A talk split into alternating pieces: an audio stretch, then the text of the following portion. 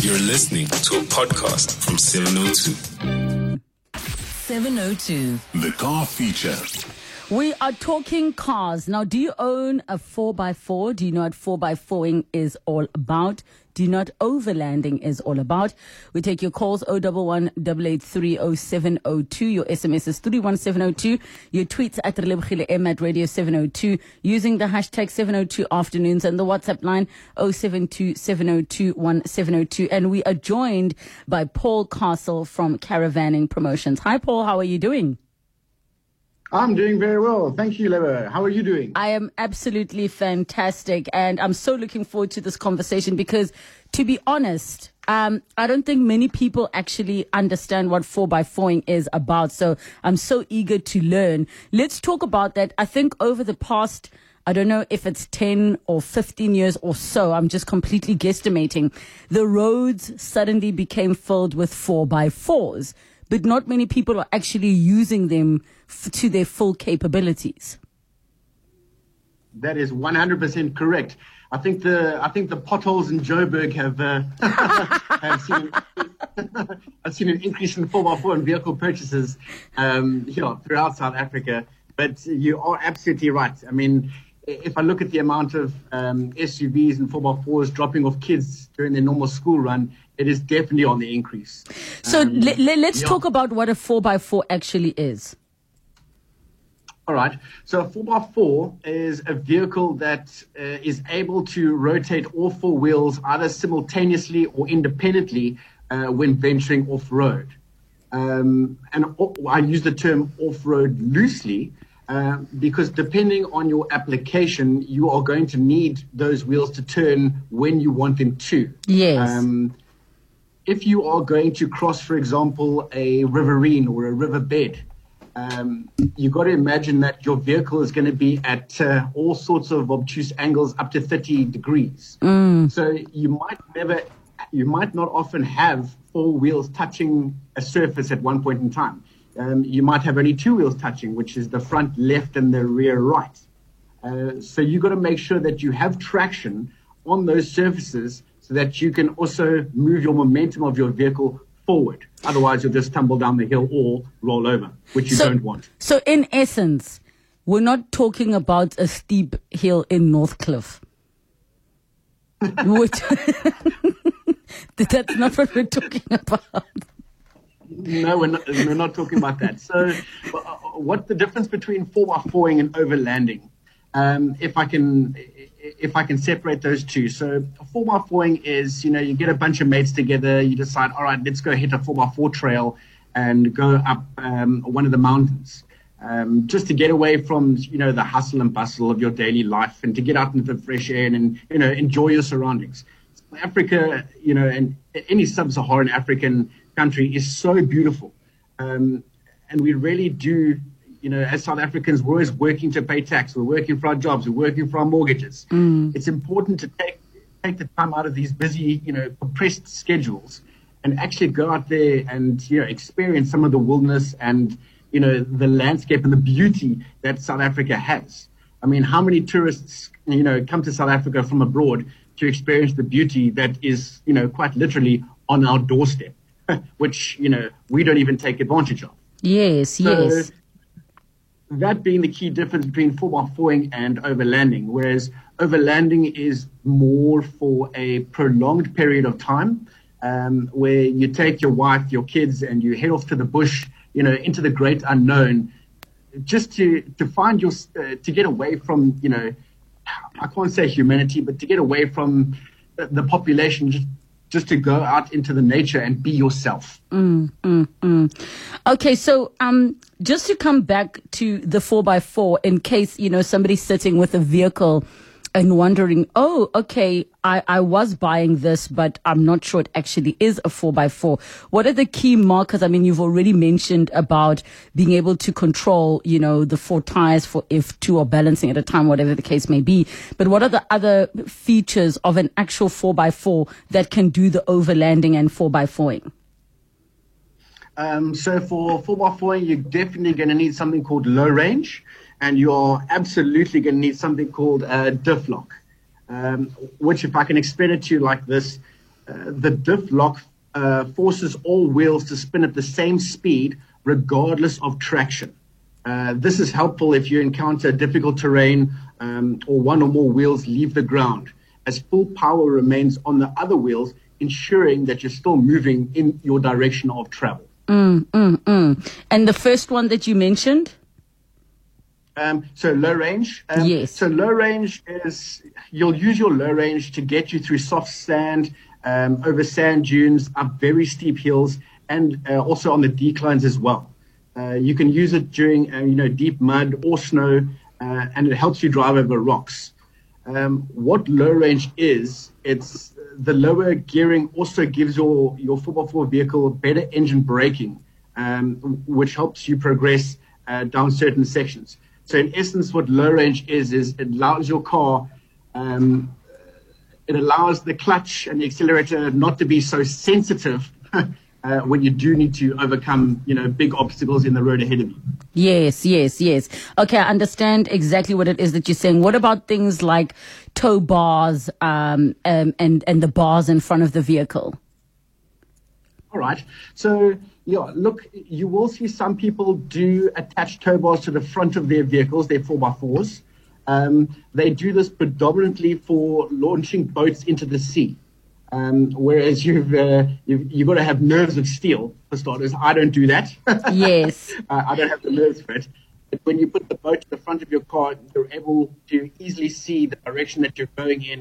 And you're also able to navigate the, navigate the surf that you can make sure that you know you get your boat into the deeper part of the water before you slam it into reverse before the, the sea quickly claims your 4x4 yes yes um, those are those are most those are the reasons why most people fit a tow bar to the front of their their vehicle.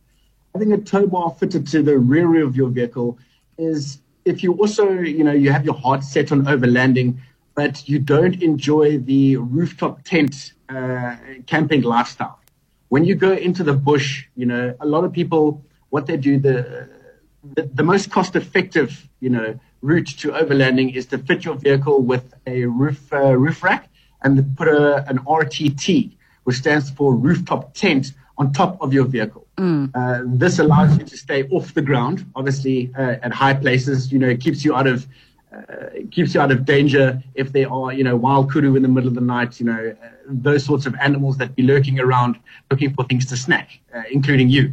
yes. but yeah, so overlanding can be also off-road caravanning. Um, but most of the overlanders, they are fairly young throughout South Africa. Um, and you don't really need much. I think your your entry price to get into overlanding is probably sitting at about 120,000 rands worth of extras after you've bought your base vehicle. So let's talk about the lifestyle. I mean, you already touched on the fact that maybe if you want to just get out of Joburg for a bit, or the ones that want to do something that's um, a lot longer. What what is the lifestyle about? I mean, are there clubs that people are a part of where they go, you know, and drive on mountainsides or with crazy terrain where the normal car would never be able to go? Yes, uh, absolutely. There, I mean, there are many clubs. I'd say that there were definitely more four by four clubs than there were than there are um, provincial rugby teams. yes, and uh, they are as fierce as them to boot. Um, Joburg's got a great couple of clubs. Um, they've got the Toyota Club uh, up in Joburg. You've also got the Ford Club. You've got the Land Rover Club. Um, yeah, you've got Toyota Holics as well. Uh, and what this is is you'll see that birds of a feather often flock together. So in a Toyota club, it'll be Toyota makes the models of all different sizes, from the FJ Cruiser to a Prado um, to a LC200 series. And what they'll do is they'll spend their time, they have a great lifestyle. They'll spend their time going through trails all up in Gauteng um, and nearby. And what they'll do is they'll put themselves through the tests. So part of overlanding and where it overlaps with 4x4ing is 4x4ing is just taking your mates up a mountain, you know, to enjoy some of the scenery. Whereas overlanding is normally a prolonged period of time. Mm. So when the guys, before they go overlanding, look, some of these guys go into the bush for sort of, you know, three to four weeks. It's a long time. So you've got to sharpen your skills uh, and your recovery skills specifically. Because what might get you out of soft sand today might not get you out of deep mud tomorrow. Yes. Um, and it's by joining these clubs that, you know, the youth of today, you know, sons can actually join in with their fathers to learn about, you know, this great lifestyle. Um, and it really does benefit them when they, for example, they're in the Okavango, you know, and one of the things, one of the tips that I would say is just make sure you can always walk across a river before you decide to drive across a river. Yes. Because yes. the minute the, the minute the bonnet of your car gets submerged, you need to know that your wheels are still going to have traction to get you out the other side before you kiss your vehicle goodbye. Mm-hmm. All right, we're going to take everybody's calls 011 and the WhatsApp line 0727021702. We're talking in our car feature today, 4x4ing and overlanding. Maybe you're part of this lifestyle. Give us a call and let us know what your experience is all about. Or you're just sitting with a car that can do all these amazing things you have not tried out. So when we come back, we continue with Paul Castle from Caravanning Promotion. 702. The car feature. We are talking 4x4ing and overlanding, and we're taking your WhatsApps on 0727021702, as well as your calls on 011 And we're speaking to Paul Castle from Caravanning Promotion. So, Paul, in terms of, I mean, you speak about all these wonderful things that these vehicles can do. Let's talk about the, the actual skills and techniques that are required because some of the things you were describing really sound like a science. You got to be quite calculated with what you do if you know that at some point you might only be on two of your wheels at a time. That is correct, Lebo. I think um, one of the most important things about uh, that I've learned over overlanding is that uh, common sense can't be taught. Um, recovery equipment shouldn't. Yes, it literally can't. No, it can't. Uh, and recovery equipment should only be used when you have the certification um, and you know how to use each of those equipments. I've seen, um, I have seen, unfortunately, I have seen some injuries uh, in my time where people that they have the right equipment, they just don't know how to use it. It's user application. For example, when you when your vehicle is bogged down into the sand um, and you haven't deflated your your tires to 1.8 bar, and you've attached your winch towards the base of the tree. And now you start to winch your car out of that sand because you want to free it. Uh, what I've seen happen is the driver gets behind the, the wheel of the vehicle and then he just gives it as much acceleration as possible mm. um, while using the winch as well. And what actually happens, I've seen it happen, is that the winch actually snaps off uh, because it's so much pressure. You know, if you take the, the weight of the vehicle, you know, let's say call it a one and a half tons, maybe even two tons, depending on what you've kitted your, your 4x4 out with. Um, and you're trying to force that car to go up a hill for which it doesn't want to move. Yes. That, that strap on that winch is only certified to, to so much pressure. Uh, and if you haven't done your basics right, that winch rope is going to snap and it's going to come probably about 150 kilometers an hour screaming back at you with the, with the clasp at the end of it. I mean, I've seen it go through windows. I've seen it go through uh, car bonnets. I've seen it. Yeah, it, it, does do real damage. So you actually have to know how to use the equipment before venturing um, out into the great unknown. And that's why we recommend, you know, you join one of the clubs. Uh, and if you really want to get into this lifestyle and to know how to use your vehicle to its fullest capabilities, I would definitely say um, yeah, join one of the 4x4 trainings. Mm. Uh, we have loads on our website um, for people who wanted to go there. Uh, it's sa4x4.coza. They can go and register. They can see a whole bunch of training centers around South Africa to help them get the, the experience and the knowledge they need so that they can have a safe trip, you know, uh, into the great unknown. All right, we've got a call from Ronald in Northcliffe. Hi, Ronald. Yes, good day. Thank you. Um, my question is along the lines of your last answer. In July, um, we'll be three couples traveling to visit the Kaldum area in Namibia. I'll be renting our vehicle in Windhoek, uh, 4x4 appropriate with all the bells and whistles for the trip, but I've never done a 4x4 trip of this nature. Do I need training uh, before the time or can I venture off and safely do this trip? All right. First of all, thanks very much for that question. I'm glad you asked, and I'm glad I'm on one of these platforms where I can uh, actually share the answer with everyone else. Um, I would say absolutely. Um, I would definitely register uh, somewhere close to yourself to get some 4x4 training, to, just so that you know how to use the, the equipment that is there. Um, overlanding is not about going 140 kilometers an hour over, you know, uh, rough roads. It's about how to navigate yourself safely to your destination. Um, there are some online courses that uh, that you can do, but in my experience, it's best if you if you are out in the field, spend the day there with one of these guys. Let them show you the basics.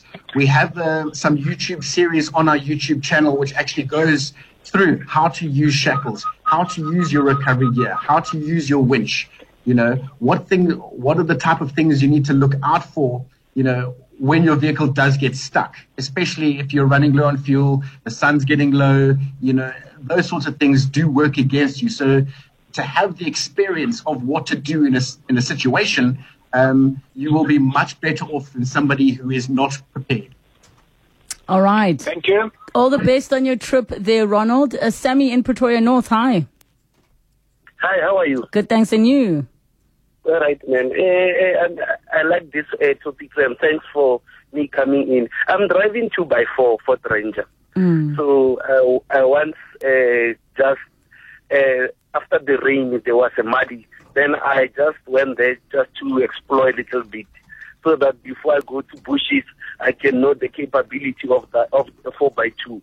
But uh, I pressed the D, D flop and then hey, I wrestled with that mud. Even to come out, I was a little bit uh, disappointed. But I don't know. Maybe if he can explain further about also two by four, so that we can know what can what what what it can do and what it cannot do. Mm, Thank you. mm, that's a good question. Thank you so much, Sammy in Pretoria North. Yes, uh, absolutely. So yeah, Sammy, just like you've uh, just like you've explained, so you get four by fours and you get four by twos. The difference between a four by four and a four by two is that with a four by four, you're able to get all wheels um, turning independently. With a four by four, you can only set two of those to turn independently, which is the difference between a rear wheel drive and a front wheel drive car. So in a four by two, just like you said, when you were going through those rivers, you weren't getting good traction. That's because all four wheels weren't turning at the same time, uh, gripping the road. Only two of those wheels were. So you're not getting as much uh, traction as would be necessary to get you through that river. And I think um, it, it does help for us to know. Just a quick question regarding SUVs, right? Do they have any capabilities for the things we're talking about? Um, some of them do, and some of them don't. Uh, it's hard to put them into into a box. But if I can explain it to you, perhaps with the, the grading system of 4x4 trails.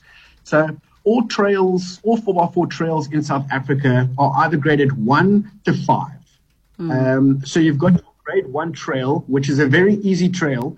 Um, it would be no different than you, you know, walking up the side of a mountain. Yes. Your grade one trails are very easy, and those are for 4x4 novices or 4x4s or 4x2s, sorry, with differential lock. And what the differential lock does, you know, it's it enables forces on the wheels to spin at the same speed, regardless of traction. So your grade one is an easy trail. You can take some SUVs, but you're probably going to damage your, your SUV. Yes, Um, yes. Four by fours, when you purchase them, um, they are OEM. They are standard class. You know, they are made for most on-road users. It's only after you've done um, aftermarket accessories and upgrades to your vehicle that it is actually properly prepared. You know, to go over over landing.